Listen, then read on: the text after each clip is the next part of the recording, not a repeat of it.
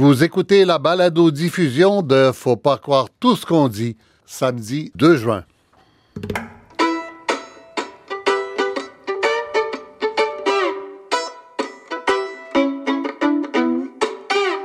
Faut pas croire tout ce qu'on dit.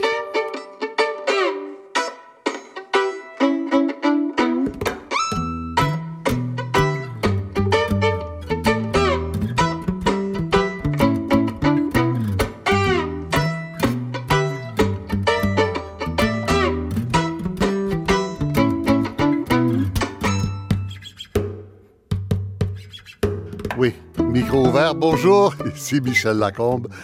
Alors, euh, rachat du pipeline Trans Mountain, imposition de tarifs sur euh, 16 milliards et demi de produits américains d'importation au Canada en réponse aux, euh, tarifs évidemment de Trump sur euh, l'acier et l'aluminium.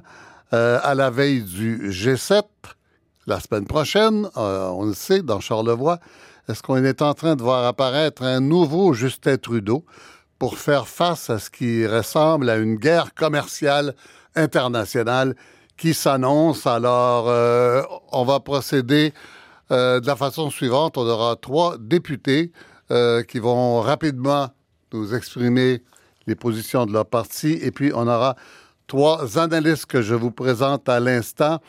Pierre Martin de la chaire d'études politiques et économiques américaines à l'Université de Montréal. Pierre Martin, bonjour. Bonjour. Euh, Daniel Schwanen, économiste et vice-président à la recherche de l'Institut CDR, qui est dans les studios de CBC à Kitchener. Daniel Schwanen, bonjour. Bonjour.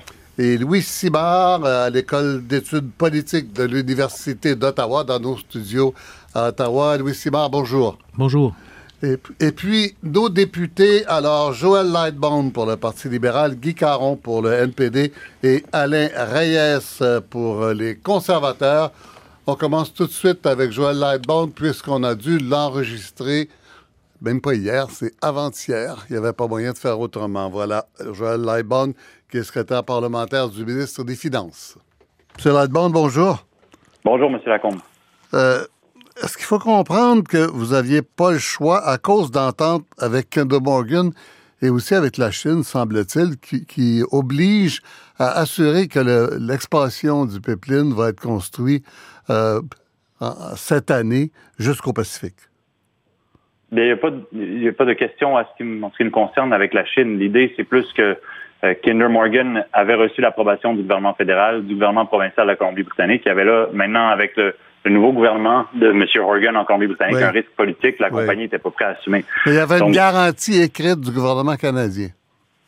Ben, c'est pas dans, c'est pas euh, sur cette base-là. Nous, la base, c'est vraiment au niveau économique et écologique. On voit que on s'est entendu avec l'Alberta et l'Alberta, le NPD de l'Alberta, quand ils ont annoncé leur plan euh, de, de, de, pour combattre les changements climatiques, il y avait trois, trois aspects oui. fondamentaux à ce plan-là. Oui. Mettre un plafond absolu sur les émissions de gaz à effet de serre des sables bitumineux, oui. euh, accepter un prix sur la pollution par le carbone et avoir un, oléoduc qui leur amène leurs ressources sur les marchés internationaux autres que les États-Unis, mm -hmm. parce qu'en ce moment, on vend en rabais euh, nos ressources aux Américains.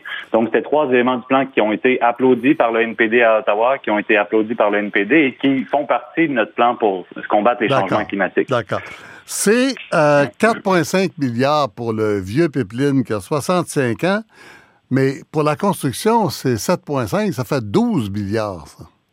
Notre objectif, nous, c'était de préserver, de protéger le projet pour la saison de construction qui s'amorce, mais on recherche et on va avoir des discussions au cours des prochains mois, au cours des prochaines semaines, avec euh, des potentiels investisseurs, parce qu'on pense que c'est un, un, projet qui a, qui a, du sens commercialement, qui va être viable, qui va être viable pour une entreprise privée qui pourrait le reprendre. On a eu de l'intérêt de fonds de pension, de communautés autochtones aussi ouais. qui se manifestent, ouais. mais on pense que ça va être viable aussi pour l'économie euh, canadienne à, à, la grandeur du pays, où on va générer des recettes fiscales au niveau fédéral, au niveau provincial, des redevances, euh, l'impôt sur le revenu des travailleurs. On parle de 15 000 emplois pendant la construction. Oui, mais, oui, Et, il faut que ça soit fait. Il faut que ce soit construit et il faut que vous puissiez le revendre. Or, les experts, depuis l'annonce, euh, nous disent que euh, vous ne pourrez pas vendre si c'est pas construit. Mais advenant que le fédéral le garde, on pense que ça va être rentable et qu'il y a des profits à faire avec cette, cet oléoduc-là qui vont servir à financer justement la transition qu'on a amorcée vers des énergies plus vertes, plus renouvelables avec des investissements dans le transport en commun, protection des océans, énergie verte renouvelable. Expliquez-moi clairement. Expliquez-moi clairement pourquoi Kinder Morgan ne pourrait pas construire à temps, mais que le gouvernement fédéral, lui, pourrait. Ben, le raisonnement de Kinder Morgan, c'est qu'il y avait là un risque politique qui a été ajouté avec les démarches du premier ministre Morgan, euh, après que eux, comme entreprise privée, aient reçu des approbations, les permis nécessaires du gouvernement fédéral, du gouvernement provincial. Donc, c'est là où ça achète pour eux. Puis je pense que l'intérêt ou dont l'analyse, le prisme à travers lequel va analyser un projet du genre euh, une, une entreprise privée comme Kinder Morgan est différent de celui du gouvernement fédéral qui doit penser à l'ensemble, par exemple, de notre plan pour les changements climatiques, mais, climatiques, mais l'ensemble de l'économie canadienne aussi, euh, des emplois qui sont créés. Donc, il, y a, les mêmes, il y a les mêmes obstacles pour le gouvernement qu'il y a pour Kinder Morgan. Les mêmes objections, les mêmes gens qui sont contre, les mêmes manifestants, les mêmes poursuites en cours, etc. Ça change pas, ça. Bien, notre capacité comme gouvernement fédéral et nos intérêts pour l'économie dans son ensemble sont différents. Notre capacité, par exemple, à, à disons, euh, calculer et accepter euh, que, que, ça puisse prendre plus de temps est différente de celle d'une compagnie privée. Et l'intérêt pour le gouvernement, c'est, c'est pas seulement les profits que peuvent générer cet oléoduc. Euh, et Kinder Morgan estimait que ça peut être de l'ordre de 900 millions dans les 12 premiers mois à 1,1 mhm. milliard, mais aussi les retombées plus larges économiquement. C'est des données qui entrent en ligne de compte pour nous, mais qui n'entrent pas nécessairement en ligne de compte pour une entreprise privée. Non, mais pourquoi ce serait plus facile de résister aux opposants? Ben, Parce que vous êtes le gouvernement et vous pouvez l'imposer, c'est ça? Ben, D'abord, en achetant, on pense que ça soit plus clairement, ou ça vient clarifier notre juridiction, quoi qu'on est convaincu qu'on l'a déjà. Et il y a eu 19 décisions qui ont été rendues dans le dossier euh, de Kinder Morgan pour euh, l'expansion de l'oléoduc Trans Mountain. Et sur 19, ça a toujours donné raison, euh, que ce soit au niveau du... Ça a toujours donné raison à Kinder Morgan, c'est-à-dire que le processus a été assez rigoureux, qu'il y a eu assez de consultations et que c'est de juridiction fédérale. Donc, sur 19 décisions, 19 victoires, on est confiant que juridiquement, on a la, tous les pouvoirs, si vous voulez, et la, juridiction pour aller de l'avant. Merci beaucoup, M. Ladborn. C'est moi qui vous remercie, M. Lacombe. Bonne journée. Merci.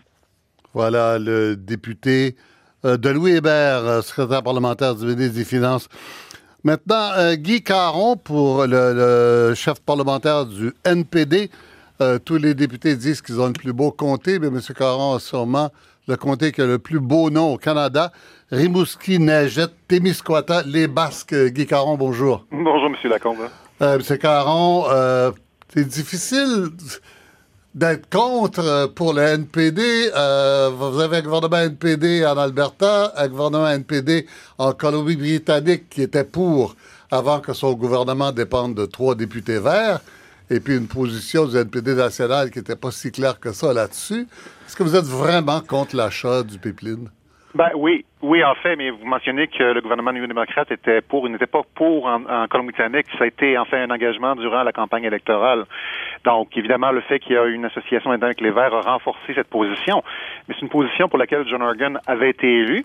Non, mais on avait, la, la Colombie-Britannique avait accepté. Euh, Ça, c'est initialement avec Chrissy Clark comme, comme première ministre à l'époque. Mais euh, John Organ, lui, ça fait campagne contre le projet ah, et a été élu en grande partie sur cette base. OK. Alors, de son côté, il, a, il fait ce pourquoi il a été élu, et de son côté, Rachel Notley fait ce euh, pour, pourquoi elle a été élue aussi. Elle promouvoit les intérêts économiques. Ça vous met dans une drôle de position, Ottawa, vous? Ben, moi, je pense que ça met les libéraux dans une drôle de position parce qu'au bout du compte, ce sont les libéraux qui ne respectent pas leurs engagements. Et tous les problèmes sont partis, en fait, de la campagne de 2015. Parce que les libéraux ont fait campagne sur euh, un engagement comme quoi le projet de Kinder Morgan serait évalué d'une manière environnementale avec un processus beaucoup plus rigoureux. Hmm. Le processus n'a pas changé. On a décidé du côté libéral de placer une espèce de comité euh, par-dessus qui allait réviser la décision de l'Office national de l'énergie. C'est un comité, un comité qui, au bout du compte, a eu très peu de temps. Et d'ailleurs, leur recommandation, à la fin, leur conclusion, ça a été on n'a pas eu assez de temps, puis on n'a pas, pas eu assez de ressources pour faire le travail auquel on s'attendait de nous. Donc, il n'y a pas eu de processus plus rigoureux pour le, projet de Kinder Morgan. Et, au bout du compte, les libéraux ont été élus en Colombie-Britannique, euh, au point de vue fédéral, sur un engagement de soit s'opposer au projet Kinder Morgan ou encore d'avoir cette évaluation. Et, ça n'a pas été le cas, ce qui cause beaucoup de problèmes présentement et une non-acceptation de la part des Britanno-Colombiens. Oh, euh, ça dépend. les sondages disent qu'il y a une majorité pour. Et même parmi les nations autochtones, il y a beaucoup d'Autochtones qui sont pour. Il y en a même qui veulent acheter des parts de, certaines nations autochtones. Oui, il y en a beaucoup qui sont contre également. Et je pense que c'est c'est la raison pour laquelle euh, le, le, débat est aussi complexe. Mais mm. rappelons-nous que Justin Trudeau, depuis son élection en 2013 à la tête du Parti libéral, a dit comme, comme slogan dans ce dossier-là, ce sont les gouvernements qui euh, donnent les permis ou les licences, ce sont les communautés qui donnent le consentement. Et là, on parle des différentes communautés, incluant la communauté de Burnaby, à travers lequel l'oléoduc devrait être agrandi. Et, les questions environnementales, elles ne sont pas résolues. Alors, dernière question, hein, M. Caron. Au moins, quand M. Trudeau répond à Donald Trump avec l'imposition de tarifs sur les importations américaines, est-ce qu'au moins là, il a votre, votre soutien? Oui, effectivement. Écoutez, on, l'a dit à multiples reprises, euh, le président Trump est très imprévisible, c'est le moins qu'on peut se dire. Et, c'est un peu en fait comme un, un, un de cours d'école. À un moment donné, il faut quand même se lever et dire ça suffit, parce que sinon, la, la, même méthode va être utilisée de façon constante, d'essayer d'intimider, d'essayer de, de poser des ultimatums. Et, et en fait, on aurait bien aimé voir ça auparavant, mais effectivement, la réaction qu'on a vue de la part du premier mhm. ministre cette semaine est une, est une réaction avec laquelle on est en accord et puis, euh, c'est pas le temps, je vous dirais, devant des, un défi aussi grand que celui que nous pose le gouvernement américain euh, de faire de la politique. Je pense qu'il faut vraiment être hmm. euh, ensemble devant ce, défi. Et très brièvement, est-ce que le pipeline, c'est pas une façon d'échapper à l'influence américaine aussi? Ah, écoutez, là, on s'en va, à long terme. Ce que je vous dirais, c'est que nous avons besoin de faire une transition vers des énergies propres. Oui. Juste pour vous donner un exemple, en 2016... Très brièvement, monsieur. L'ensemble des engagements, euh, des, des, des, investissements privés et publics totalisaient 3 milliards. Là, on dépense 4,5 milliards pour un pipeline qui date de 50 ans, et sans compter ce qui va être nécessaire pour pouvoir euh, euh, proposer l'expansion. Merci. Merci. beaucoup, Guy Caron, député de Rimouski, d'Agette, Témiscouata, les Basques. Maintenant, le lieutenant politique des conservateurs au Québec, monsieur Alain Reyes. Monsieur Reyes, bonjour. Bonjour. M. Reyes, euh, les conservateurs peuvent pas être contre un pipeline qui prend le pétrole de l'Alberta pour l'amener au marché d'exportation asiatique. Non, on ne peut pas être contre ce projet-là. On est tout à fait en accord avec toutes les données euh, économiques que les libéraux mettent de l'avant. Mais il y a une chose sur laquelle on est totalement contre, c'est que ça soit fait avec l'argent des contribuables que le gouvernement ait, eu le, ait pris la décision de prendre 4,5 milliards, vous l'avez très bien dit, pour acheter un, un éloduc de plus de 65 ans avec tous les risques que l'entreprise privée n'était pas prêt à faire. Je vous dirais que c'est préoccupant de voir un gouvernement qui a de la misère à gérer son propre budget en créant des déficits, qui va se lancer comme apprenti constructeur de l'éoduc. Moi, je vous dirais, là, quand on regarde les dépassements de coûts des projets, c'est assez, euh, assez dérangeant. Là, vous, ne croyez pas du tout que où ça va se revendre, où on va faire de l'argent avec, parce que c'est un projet qui... Euh, le pétrole, il y en a pour un bout de temps encore. Regardez, le gouvernement a donné son accord pour ce contrat-là. Il avait la juridiction, il avait euh, tout ce qu'il avait entre les mains pour que l'entreprise privée puisse avancer. Il a retardé la décision, il a laissé traîner le conflit entre deux provinces dirigées par deux gouvernements du NPD et une province qui avait déjà donné son accord auparavant. Puis on se ramasse à la toute fin à mettre un plaster en espérant que ça va guérir euh, la blessure qui ne, entre vous et moi, je pense qu'il n'y a pas beaucoup d'experts qui sont vraiment confiants que le gouvernement va être capable. Imaginez quand le gouvernement va essayer de faire la construction, puis il y aurait les manifestants, et qui n'a même pas réussi à le régler avant quand l'entreprise privée était prête. Kinder Morgan n'a jamais demandé d'argent. Kinder Morgan n'a jamais demandé d'être acheté. C'est le gouvernement qui tardait avec cette solution en dernier recours à cause du laxisme dans ce dossier-là depuis très longtemps. Mais qu'est-ce qu'il fallait faire une fois, que, une fois que Kinder Morgan avait donné une date butoir au 31 mai, il fallait faire quoi? Ben, honnêtement, depuis le début, ce dossier-là n'aurait jamais dû se rendre là, puis c'est au gouvernement à trouver des solutions pour imposer sa juridiction. Je pense que le gouvernement conservateur est un gouvernement qui a toujours voulu protéger les compétences des provinces. Il faut être capable par leadership, quand on est le premier ministre du Canada, de dire aussi aux provinces que dans certains dossiers, c'est de juridiction fédérale. Et on a l'obligation de pouvoir faire respecter ces juridictions La Cour est là, et si M. Lightbourne, comme il disait, était si convaincu qu'elle allait gagner en cours, quel était le risque de pouvoir laisser Kinder Morgan commencer? Hmm. Donc, je pense que là, il s'attendait. Kinder Morgan, tout ce qu'il avait besoin, ça fait plus de six mois qu'il était prêt à commencer les travaux. Ce qu'il avait besoin, c'est qu'Ottawa impose, à, impose à, à Victoria, quoi. C'est ça, c'est ça dont il avait besoin. Ben, qu'Ottawa prenne son, mettre en place son leadership. Saint-Trudeau a montré hmm. une belle preuve de leadership. tout le monde est d'accord il y a deux jours dans le dossier contre Donald Trump. Je, dirais que tout le monde est comme abasourdi en disant, wow, enfin, le gouvernement, je faisais une entrevue avec euh, d'autres de vos confrères euh, cette semaine en disant enfin, mais c'est culotte, notre premier ministre? On est même content, nous, l'opposition, de voir ça, parce qu'enfin, on va pouvoir travailler pour l'intérêt des Canadiens, des Canadiennes, des entreprises, des, euh, des citoyens un peu partout. ça peut être compliqué. Avez-vous l'impression qu'on s'en va vers une grande guerre commerciale? honnêtement, mon opinion personnelle, c'est oui. et là-dessus, je pense que tous les partis politiques, mon confrère de NPD aussi le dit, euh, on va tous travailler dans l'intérêt des Canadiens et Canadiennes. Que l'on souhaite, c'est que le premier ministre, vous savez, il y a deux mois, il a fait une tournée en Saskatchewan, en Ontario et au Québec pour dire à tout le monde dans les entreprises, pour l'image, ça va bien. La semaine passée, il a laissé sous-entendre qu'on était sur le bord d'une signature de l'ALENA. On voit ce qui se passe. Et là, je pense que Justin Trudeau vient de se rendre compte que là, il est le premier ministre des Canadiens des Canadiennes. Il faut arrêter de jouer sur l'image. Il faut commencer à prendre nos, nos, euh, nos partenaires autour très au sérieux. Donald Trump est imprévisible. Quel que soit le premier ministre de quelque parti que ce soit, ça serait difficile. On ne peut pas jouer à la roulette russe avec le président américain. Voilà. Euh, il faut se tenir et je pense que c'est ce qu'on s'attend de notre premier ministre. Merci beaucoup, Alain Reyes, député de Richmond. Arthabasca, lieutenant politique des conservateurs au Québec. Vous écoutez Faut pas croire tout ce qu'on dit avec Michel Lacombe sur Ici, Radio-Canada Première. Pour nous écrire, faut pas croire, radio canadaca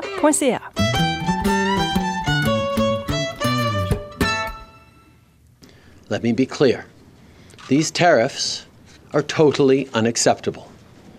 For 150 years, Canada has been the United States' most steadfast. Demeurent nos partenaires, nos alliés et nos amis. Le peuple américain ne fait pas l'objet de l'annonce d'aujourd'hui. Nous devons croire qu'éventuellement le bon sens triomphera mais malheureusement, les actions prises aujourd'hui par le gouvernement américain ne semblent pas aller dans cette direction. Alors, ben, vous avez reconnu euh, le premier ministre Trudeau. En fait, j'ai envie de demander à mes analystes. On va commencer avec Pierre Martin en studio ici. Pierre Martin de euh, l'école de, euh, la chaire d'études politiques et économiques américaines. est-ce que vous reconnaissez Justin Trudeau cette semaine? Euh, oui, on pourrait se demander, bon, euh, poser la question tantôt, est-ce qu'il a changé de voix? Euh, euh, mais il y a plusieurs qui disent, par contre, qu'il a changé de culotte. Hein. il a vraiment mis ses culottes de grand garçon ici pour s'adresser aux, aux, Américains. On a tenté, depuis les débuts de l'administration Trump d'amadouer le nouveau président de toutes sortes de façons. Et euh, ça a fonctionné jusqu'à un certain point. On a pu avoir des dialogues dans certains domaines. Mais euh, ce dernier épisode montre qu'il euh, a choisi vraiment de parler le même langage que Trump. Et donc, la guerre commerciale, on pensait qu'elle aurait pu être évitée. On pensait qu'il aurait mm-hmm. pu y avoir d'autres moyens de de favoriser une, négociation saine de, de l'ALENA. Mhm. Euh, et euh, après plusieurs mois, on a fini par conclure que c'était pas possible. Et puis, mhm. euh, on a les résultats qu'on a. quant aux pipelines, bon, il peut y avoir toutes sortes. il y a les interprétations politiques qu'on a entendues là, sur sur la. mettez les écouteurs plus loin pour pas que ça fasse de. voilà. Euh, qu'on a entendu sur euh, le gouvernement aurait pu agir autrement et garantir à Kinder Morgan la possibilité de construire la pipeline, etc. Mais quand même, le fait de tenir à ce pipeline, c'est aussi euh, un geste d'indépendance vis-à-vis des Américains. Il s'agit d'échapper aux États-Unis comme seul marché du pétrole de l'Alberta. Oui, c'est-à-dire que là, les interprétations peuvent différer. Il y a, il y a un peu de cela, c'est-à-dire que euh, euh, la voie du pétrole vers l'ouest ou vers le Pacifique est une façon de euh, resserrer les liens à long terme avec euh, l'Asie, avec la Chine, entre autres. Mhm. Euh, c'est aussi, par contre, une, une, euh, une voie d'accès privilégiée au marché de la côte ouest américaine pour, euh, pour le pétrole. Donc, mais, mais c'est évident que... Ah, parce que les pipelines américains, ils ne se rendent pas euh, sur la côte ouest? Parce que c'est moins cher. Ah bon? Euh, parce que c'est plus efficace. Ah Mais, bon? mais il y a aussi. euh, il y a- je pense que à ce stade-ci, c'est- beaucoup aussi un problème intérieur. On, on va en parler avec ceux qui, euh, Mhm. qui observent la situation de ce point de vue-là.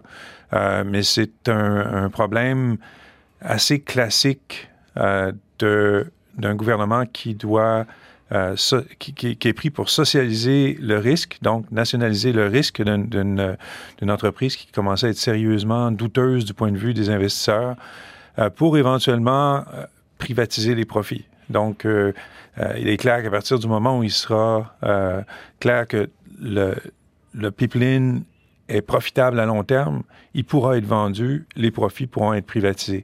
Donc, à partir de... Il y, a- il y a un malaise ici par rapport à, cette, euh, à, à ce projet-là. Euh, c'est qu'à partir du moment où les risques ont été jugés trop élevés par l'entreprise privée qui Mhm. supportait le, le- le projet, le gouvernement euh, prend le risque sur ses épaules. Et on sait très bien que dans l'avenir, quand les profits, quand, quand le- les risques sont disparus, quand on aura une normalisation des opérations, les profits seront privatisés. Euh, il y a quelque chose qui est fondamentalement euh, pas correct. ici. je pense que le, député conservateur qui l'a souligné tout à l'heure euh, avait raison. Oui. En même temps, sur la, question des tarifs cette fois-ci, bon, tout le monde semble d'accord pour trouver que M. Trudeau a, vous dites, a mis ses culottes, je vous laisse l'expression.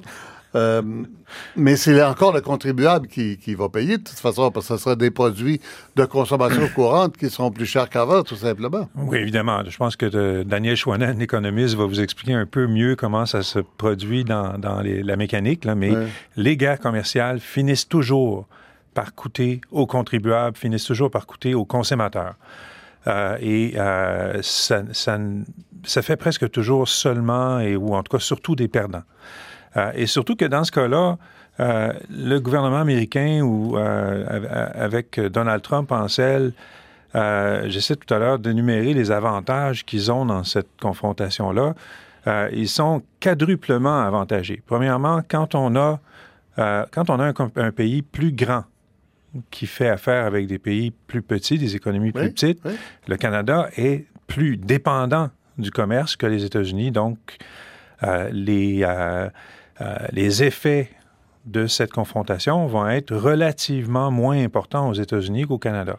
C'est juste une question de gros bon sens en termes de taille. De Euh, dimension, oui, d'accord. Maintenant, on pourrait dire que si tous les partenaires commerciaux se mettent ensemble pour faire des représailles, oui, les États-Unis en subissent un- un- des Mm. coûts importants. Puis c'est le cas en ce moment. Par contre, il y a là un problème. Avec l'Europe. Il y a un problème de coordination de l'action, d'action Oui. collective à partir du moment où un des partenaires finira par trouver qu'il y a avantage à abandonner l'action collective. euh, les États-Unis sont en situation euh, avantageuse. Troisième avantage, l'économie américaine va bien. L'économie américaine se porte extrêmement bien. Il y a- il y a- le chômage est très bas. Et donc, si effet il y a, euh, ces effets-là vont être dilués un peu dans, dans une économie qui est en ce moment hyper active. Et donc, euh, il y, y a moins de chances que ce soit politiquement coûteux, par exemple, s'il y a quelques emplois qui finissent par écouter. Et quatrièmement, Il va gagner encore. quatrièmement, ce qui arrive, c'est que M. Trudeau, ça se sent dans sa voix, croit qu'il y aura des coups dans Ah cette ouais. confrontation. Ah ouais. Mais Donald Trump ne croit pas qu'il y aura des coups. Il a une vision du commerce qui. Non, mais est- lui, il gagne tout le temps, euh, c'est y a- facile. non, mais il y a une vision du commerce qui est antique, Oui. qui ne comprend pas vraiment la Oui. mécanique économique du commerce. Et pour lui... euh, il ne comprend pas qu'il faut être deux pour commercer. Exactement. Pour lui, c'est un jeu où euh, il, il ne peut être que gagnant. Et donc, comme il ne comprend pas comment ça fonctionne, c'est très difficile de raisonner. avec Vous lui. restez avec nous, Pierre Martin. On va passer à Louis Simard à Ottawa. Euh, Louis Simard, bonjour. Bonjour. Alors, écoutez, euh, ben, ben, revenons, revenons aux pipelines, tiens, parce que je sens que par la suite, euh, c'est de la guerre commerciale qu'on va parler. Alors, qu'est-ce que vous avez à ajouter sur la question du pipeline, du fait que, euh, bon, on a vu, là, il y, a comme un accord, tant que le pétrole est là, il, il, faut bien le vendre quelque part et le vendre ailleurs qu'aux Américains, donc il faut le rendre à des ports. Euh, c'est pas une situation qui est simple, d'autant plus que euh, ça coûtera peut-être pas si cher électoralement euh, aux libéraux. C'est l'opinion de beaucoup de, politologues depuis cette semaine. Alors, euh, quel est votre point de vue à vous? Ben, ça reste à voir le, prix politique euh, qui, qui, devra être payé là, parce qu'on on est vraiment loin de la coupe aux lèvres. c'est vrai qu'on est loin des élections de 2019. On, parle de la revente éventuelle du pipeline. Est-ce qu'on sera dans des conditions favorables? Est-ce que le marché sera là? Est-ce que ça pourra être utile pour diversifier nos, nos clients en développant euh, euh, euh, vers l'Asie. En, ce moment, on est vraiment dans une impasse. Cette semaine, ce qui s'est ajouté, c'est que le propriétaire du pipeline, en guillemets, a changé. Et, et je pense pas que d'aucune manière ça aide le gouvernement actuellement au niveau de, ses, intentions de vote. Je pense qu'il y a des nouveaux opposants ou il y a des opposants qui sont encore plus forts devant cette situation-là la légitimité du gouvernement pour, pour aller de l'avant avec ce type de solution-là, euh, je pense qu'il est, légitime de la questionner. Euh, les gens qui ont voté pour les libéraux euh, souhaitaient un, nouveau gouvernement qui se différencie du gouvernement Harper avec une, une approche de l'environnement beaucoup, beaucoup plus développée, une réconciliation avec les Autochtones, un gouvernement qui consulte beaucoup. Euh, cette semaine, certains se sont réjouis en disant bon, ben, on assiste à la naissance de l'homme Justin Trudeau parce mhm. qu'il a mis ses culottes.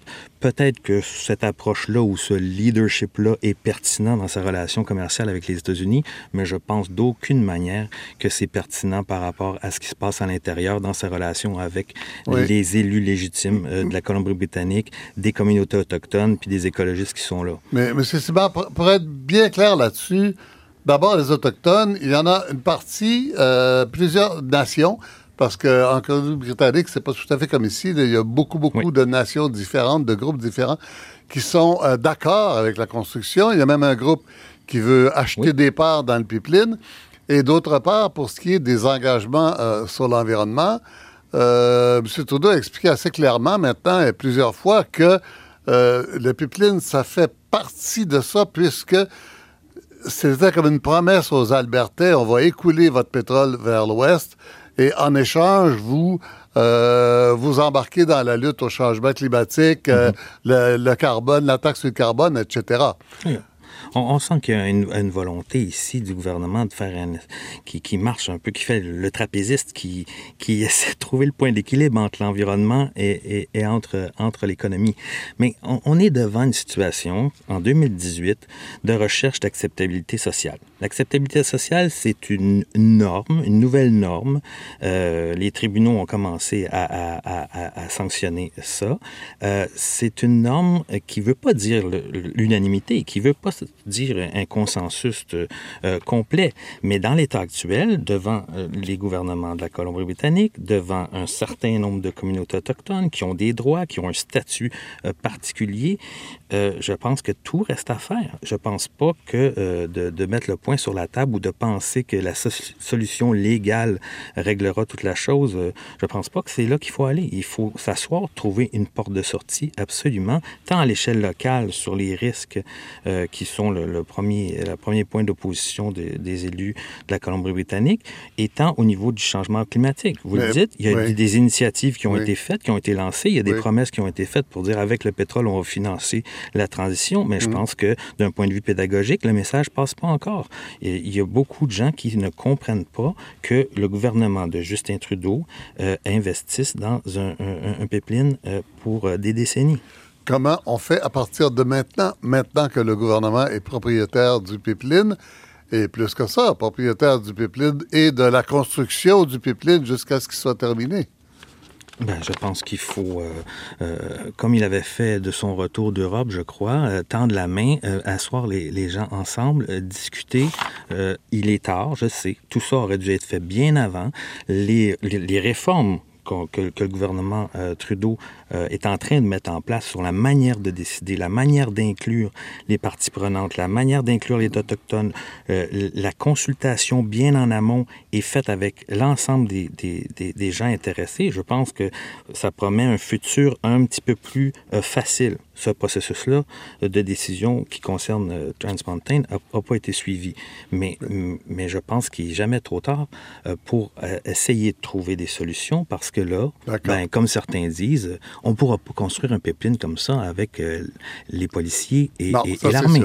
On, a connu ça déjà. oui, oui, d'accord. Pas une solution. Louis Simard va rester avec nous. Je passe à Daniel Schwanen dans nos studios à Kitchener, les studios de la CBC vice-président à la recherche d'Institut CDR, l'économiste Daniel Schwanen. Vous, Daniel Schwanen, vous, regardez ça euh, comme économiste, vous regardez l'ensemble de l'affaire, le, pipeline, le gouvernement qui est pris avec, la construction, les, tarifs euh, des Américains, les tarifs contre les Américains, euh, le G7 qui s'en vient la semaine prochaine. Qu'est-ce que, qu'est-ce que vous voyez sur votre écran quand vous regardez la réalité aujourd'hui? Eh bien, euh, on voit un, pipeline qui va être, qui semble, euh, il va être construit par quelqu'un. Et bon, écoutez, sur le plan économique, et certains diraient même environnemental, c'est pas un plus d'avoir un pipeline, mais dans le contexte que vous avez mentionné où finalement, il faut dire, au Canada, il y a un gouvernement qui met un prix sur le carbone euh, un gouvernement provincial en Alberta qui a mis un plafond sur les émissions de carbone et qui ferme euh, certaines euh, centrales génératrices d'électricité à partir du charbon. Mhm. Alors, il y a vraiment des choses qui se passent au plan des changements climatiques. Et pour l'acceptabilité, on parle d'acceptabilité sociale, bien, en Alberta, ça veut dire que en faisant partie de ce plan-là, évidemment, on va construire euh, l'oléoduc, la pipeline, euh, vers l'Asie où les prix sont plus élevés. Donc, euh, le pétrole va, ramener plus de revenus et, ça va être bon pour l'économie albertaine et l'économie canadienne dans son ensemble. Donc, ça, je pense, je pense que sur le plan économique, ça, ça, se tient. Est-ce que le message passe, comme disait Louis Simard, peut-être pas encore. il ne faut pas oublier aussi que Kinder Morgan euh, il y avait des, recours présentement là, devant, devant les cours, justement, que, que amenés par la Colombie-Britannique qui demande est-ce qu'on a, nous, juridiction? Euh, pour, euh, pour finalement arrêter ou contrôler ou réguler ce qui se passe dans, par ce pipeline-là. Et c'est ça, qui risquait de prendre du temps. C'est ça, c'est beaucoup ça qui faisait peur à Kinder Morgan, paraît-il. C'est ça, c'est le, le, risque politique, on l'a déjà dit. Et le gouvernement euh, fédéral, entre autres, mais euh, mhm. d'autres gouvernements ont plus de, disons, de capacité, si on veut, de prendre et même de gérer eux-mêmes ce risque-là. Mhm. l'autre aspect, l'autre événement de la semaine, est-ce que le Canada peut gagner dans une guerre commerciale où les Américains imposent des tarifs sur l'aluminium et l'acier et qu'en retour, nous imposons des tarifs sur les biens de consommation courante? Bon, euh, euh, je pense que c'est Pierre Martin qui a dit que ça dépend un peu de l'action euh, collective qu'on prend avec d'autres pays.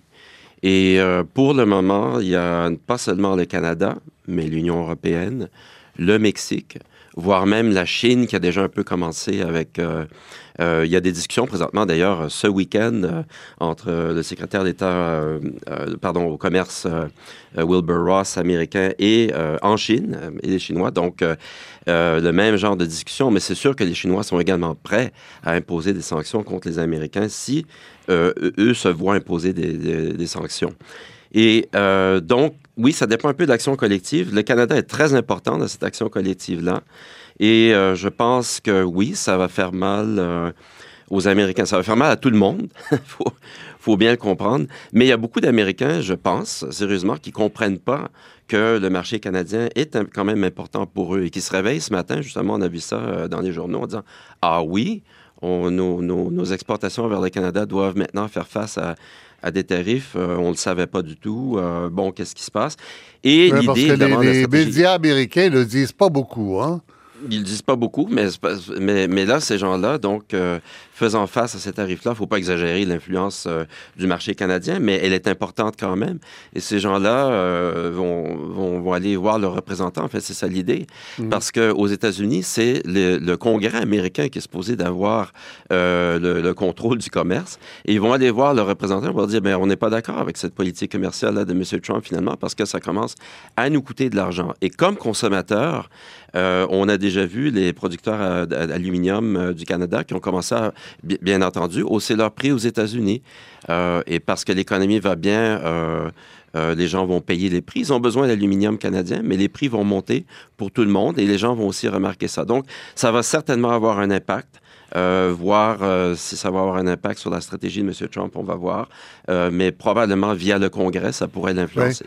Mais oui, mais il n'y a pas de réponse simple, donc, à ma question est-ce que le Canada peut gagner dans une guerre de ce genre-là?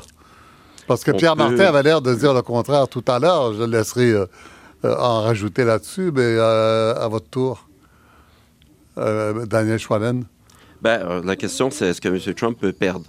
Ah euh, et, et, oui, et oui, il peut perdre. Il peut perdre. C'est un, c'est mm. très risqué pour lui ça euh, de, de, de, dire que le Canada, l'Union européenne et le Mexique, mm. parce que c'est la seule façon de, euh, par laquelle il a pu imposer ses tarifs, hein, c'est de dire qu'on est des dangers les importations canadiennes d'acier et d'aluminium sont des dangers pour la sécurité nationale des États-Unis. Ce, ben qui est une pure fabrication. Ben voyons donc, c'est une fabrication, c'est une, euh, c'est une façon de mettre la pression sur le Canada et le Mexique, entre autres, pour renégocier l'ALENA. Ben et je pense que c'est toujours ça le plan A de M. Trump. Voilà. Pierre Martin, est-ce qu'il y a quelque chose dans la Constitution américaine qui permet vraiment au président de dire c'est une question de sécurité nationale? Ah, ben, en fait, il s'agit il, s'agit de la loi de 1962, la loi commerciale, qui ouvre la possibilité euh, d'imposer des tarifs sur des produits dans les cas où la sécurité nationale pourrait être compromise. Sans avoir à prouver sans, un rapport. Sans avoir à définir, sans avoir à prouver. C'est, c'est, ça ouvre la porte à une utilisation discrétionnaire, un peu arbitraire. Ah, des, et, et c'est pour cette raison-là que hmm. ça n'a presque jamais été utilisé, cette loi-là, par les présidents américains parce que... C'est trop flou. Euh, historiquement, les présidents américains ont été favorables au libre-échange, ont été... Hmm. et c'était le Congrès qui était plus, plus défavorable. Et aujourd'hui, on se trouve dans la situation inverse, mais les outils pour euh, faire une politique commerciale discrétionnaire sont entre les mains du président. Voilà. Euh, il y a actuellement, euh, le, G7 est commencé, en fait, parce que les ministres des Finances du G7 sont réunis. Et pour donner une idée du ton qu'on va entendre probablement à la fin de la semaine au vrai G7 dans Charlebois, à la rencontre des chefs d'État, on écoute le ministre de l'Économie de la France, M. Bruno Le Maire. Sur la question du commerce, euh, ce G7 n'est pas un G7, c'est un G6 plus 1. Il y a d'un côté les États-Unis euh, qui euh, défendent seuls cette augmentation des tarifs, qui n'est pas la bonne réponse à, la question des surcapacités sur l'acier sur l'aluminium. Et puis j'ai vu six autres États qui ont tous passé les mêmes messages aux États-Unis. Nous sommes alliés, nous ne pouvons pas comprendre les décisions américaines. Voilà, alors l'expression euh, G6 plus 1, euh, Daniel Chouanet, je pense que c'est vous qui me disiez tout à l'heure que c'est pas la première fois qu'on l'utilise. Ben non, c'était la même chose l'année passée. Euh, les gens ont remarqué que M. Trump faisait un peu bande à part, euh, sauf quand il voulait se mettre en avant des photos. Là. Mais toujours le même Trump, euh, oui. Oui, oui, c'est ça. Mm. Mais, euh, mais c'est, c'est effectivement... Et, mais, mais je pense qu'il y a, pour, pour donner crédit, si on peut, à M. Trump, c'est ça sa stratégie, c'est de dire, vous savez, les États-Unis font bande à part. on n'est pas, on n'est pas en train de se faire dicter par d'autres comment conduire nos, nos, politiques commerciales et, autres. Mm-hmm. alors, c'est ça qu'il veut montrer et ça, ça joue bien, comme on dit, avec sa base. Clairement, oui, clairement, ça joue bien avec sa base. Et, peut-être un peu plus, parce que quand, quand M. Trump dit euh, les traités internationaux sont injustes avec les États-Unis, c'est toujours nous qui perdons. Euh, avec le Mexique, c'est terrible. Ils nous enlèvent nos chemises pour en avoir. Euh, ça, ça, résonne très fort, ça. Les, les Américains qui ont perdu des jobs dans les 10-15 dernières années, dans les, et surtout un, peu, un peu plus tôt que dans le déménagement des usines vers le Mexique, c'est très facile de leur vendre cette idée-là. oui, bien sûr, oui, c'est facile, mais euh, c'est quand même, euh, faut voir que ça passe seulement avec une minorité d'Américains quand même. Ah c'est juste la bonne, c'est la bonne minorité pour euh, pour pour élire M. Trump, mais c'est quand même avec 3,8% de chômage aux États-Unis, l'économie va quand même bien, et c'est ça que M. Trump met en danger en essayant de regarder en arrière ce qui s'est passé au cours des, des 20 dernières années. Il met en danger sa reprise économique. Oui. Oui. Pierre Martin? Oui, ben, il faut quand même préciser que quand on parle de la base de Donald Trump, elle est un peu bicéphale. la, base, oui, euh, c'est ce, groupe d'électeurs anti-globalistes euh, qui, euh, qui, est, qui résiste à la libéralisation, qui résiste à la mondialisation. Oui, il a été capable d'attirer ces nouveaux électeurs au Parti républicain, mais il ne faut pas oublier que euh, la base réelle de Donald Trump, c'est le Parti républicain. Et au Congrès, notamment, euh, dans le Parti républicain plus traditionnel, euh, ce, protectionnisme-là passe très mal. Mm. Par exemple, on a, entendu au cours des derniers jours Mitch McConnell, le, leader républicain au Sénat, être très critique face à la stratégie commerciale de Donald Trump. Et donc, ce dont Donald Trump euh, semble ne pas se rendre compte quand il pousse à fond cette stratégie-là, c'est que son avenir politique euh, dépend, oui, oui, ça dépend de sa capacité de, conserver cette nouvelle base d'électeurs fâchés. Mhm. anti-mondialistes qui... Euh, et anti-gouvernement. Et comme, vous voulez, c'est cette base, si vous voulez, d'électeurs blancs nationalistes qui, qui, euh, mhm.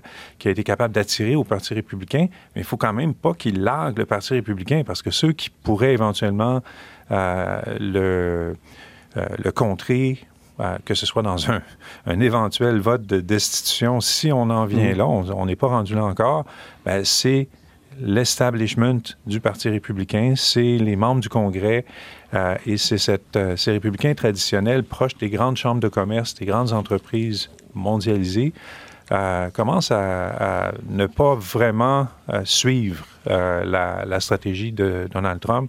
Et il va falloir voir la résistance à cette stratégie-là, autant de ce côté-là euh, que du côté de la coordination des, euh, acteurs internationaux qu'on va voir euh, au G7 la semaine prochaine. Oui.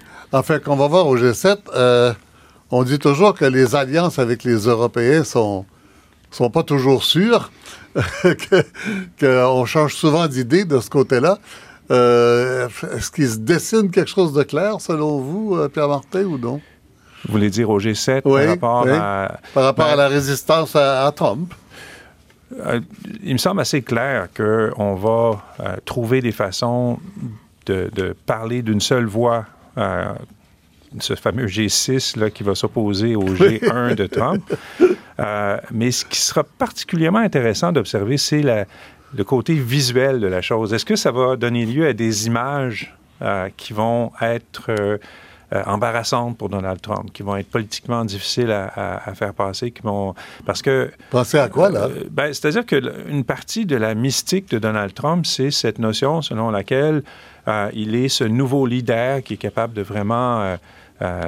utiliser la force des États-Unis, la grandeur des États-Unis pour rassembler le monde derrière leur propre vision des choses, ben, à plus ou moins long terme, les Américains vont se rendre compte que ça marche pas. Mhm. Et, il va falloir, euh, si, euh, encore une fois, ce message-là ou cette résistance ne euh, changera pas grand-chose à ce, groupe d'anti-mondialistes, d'électeurs de, de, mhm. droite fâchés que, sur lesquels Donald Trump compte beaucoup. Mais les électeurs républicains plus traditionnels, les membres du Congrès, les, la grande entreprise, à un moment donné, ne suivront plus. Louis Simard, euh, sur les chances du Canada de, gagner une guerre comme ça, quoi. Eh bien, je sais pas, mais sur, sur les deux dossiers, en fait, qui ont en commun une, des prises de position fortes du, gouvernement libéral actuellement, je pense que la question qui, qui, qui, rejoint les deux dossiers, c'est comment on trouve des solutions quand on est devant des situations complexes et fort conflictuelles. D'un côté, on a, on a un Donald Trump qui est capable de faire bande à part. du côté du, dossier du pipeline, on a un premier ministre de la Colombie-Britannique qui semble aussi vouloir faire bande à part. Euh, en même temps, on se réjouissait cette semaine d'avoir, bon, enfin, un, Justin Trudeau qui devient homme, qui, qui, devient leader, qui met ses culottes. Je reviens sur mon idée de, tout à l'heure. Je pense que dans les deux cas, on ne doit pas euh, valoriser un, leadership identique. Je pense que dans le cas du Canada, on, je pense qu'on peut trouver des bases communes pour essayer de sortir de cette crise-là. Je pense qu'avec euh, avec des communautés autochtones qui sont assez ouvertes, avec une population qui est très divisée, hein, les, les, les, les, habitants de la Colombie-Britannique sont, sont pas euh, contre le projet, euh, c'est très divisé, même plutôt favorable. Au mhm. Canada aussi, en, en, général, je pense que plus de possibilités d'en arriver à quelque chose que dans le, cas du gouvernement Trump, où là, euh, euh, on a affaire à un autre type de personnage complètement. Malgré que la dynamique politique en Colombie-Britannique est très difficile, la base environnementale euh, du nouveau Parti démocratique, son alliance avec les Verts, nous mène dans une situation particulière où on se dit, mais ils n'ont jamais intérêt à les lâcher parce qu'ils tombent à ce moment-là. Mais puis de toute façon, les promesses ont été faites en campagne, mhm. mais je, crois en cette capacité, euh, euh, en, faisant une différence dans, la nature des personnages et dans la nature des, euh, des conflits qui sont là. Oui. Daniel Schwanen, est-ce que le Canada a vraiment intérêt et est-ce qu'il a la capacité de, de faire alliance avec l'Europe ou au moins avec certains pays européens contre Washington? Est-ce que c'est une stratégie, ça, qui, qui sera utilisée la semaine prochaine? Oui, c'est-à-dire que, en fait, les, pays, euh, le Canada, l'Europe, euh, euh, tous les partenaires commerciaux des, Américains ont intérêt à, peu près à faire la même chose. Donc, ça pas, ça, ça, posera pas une grande difficulté, si on veut, mmh. pour, pour s'allier contre euh, monsieur, monsieur Trump parce qu'on le fait déjà de façon objective, en tout cas. La question, c'est plus de savoir euh, comment, comment ça va se, comment on peut faire sentir ça à monsieur Trump. Euh, au G7, que, qu'on est en train de, de, coûter très cher à son économie de la même façon qu'il coûte cher à nos économies. et que c'est pas un jeu qui va lui servir à long terme. Comment on peut faire passer ce message-là sans, évidemment, tout en gardant les, le minimum de politesse nécessaire. Euh, je pense que je pense c'est Pierre Martin qui a dit que ça va être intéressant de voir un peu le, le, langage visuel de ce qui va se produire. Oui, mais euh, mais oui. Euh, d'une certaine façon, on a tous intérêt, objectivement, oui, à faire passer des messages à M. Trump, donc on va s'entendre de ce côté-là. Oui. Mais, Oui, je posais la question sur la, la capacité du Canada, parce que c'est quand même notre plus gros partenaire commercial, et de loin, et dans les deux sens, Pierre Martin. Oui, mais je pense que là où il faut voir des messages importants, ça va être des messages à transmettre directement aux Américains. C'est-à-dire que de montrer que si on s'oppose à Donald Trump pendant un sommet comme celui-là, euh, on ne s'oppose pas nécessairement aux États-Unis, on ne s'oppose pas nécessairement à l'ensemble de, la société, de l'économie américaine. Euh, et pas facile comme message. Un message de c'est un défi de communication énorme de, de montrer aux Américains hmm. que c'est en ce moment le reste du monde qui semble euh, en meilleure position pour défendre leur intérêt économique réel, euh, alors que leur président est en train d'émener euh, dans, une espèce de cul-de-sac. Voilà. Alors, c'est déjà la fin de cette émission. Merci infiniment à vous, Pierre Martin. Pierre Martin de la Chaire d'études politiques et économiques américaines de l'Université de Montréal. Louis Simard de l'École d'études politiques de l'Université d'Ottawa et Daniel Schwanen vice-président à la recherche de l'Institut CDA. Merci beaucoup. Merci à nos trois députés aussi, euh, Alain Reyes, Joël Lightbone et euh, Guy Dantel. Merci à l'équipe Anne, Pagé et Sylvain Labrec à la technique, Média la à la recherche, Marie-Josée Gendron, l'adjointe euh, du réalisateur Jacqueline Castonguay. Vous nous revenez la semaine prochaine et quant à moi, je vous laisse au bon soin de mon collègue Mathieu Dugal qui va vous parler, je le sens, d'Elon Musk, Tesla, euh, SpaceX, etc.? Absolument, Michel. Euh, C'était les livraisons très attendues de la Tesla Model 3 cette semaine. On a vu ça dans l'actualité. Euh, et on va essayer de décortiquer qui se cache, quelle est la bébite qui se cache derrière Elon Musk.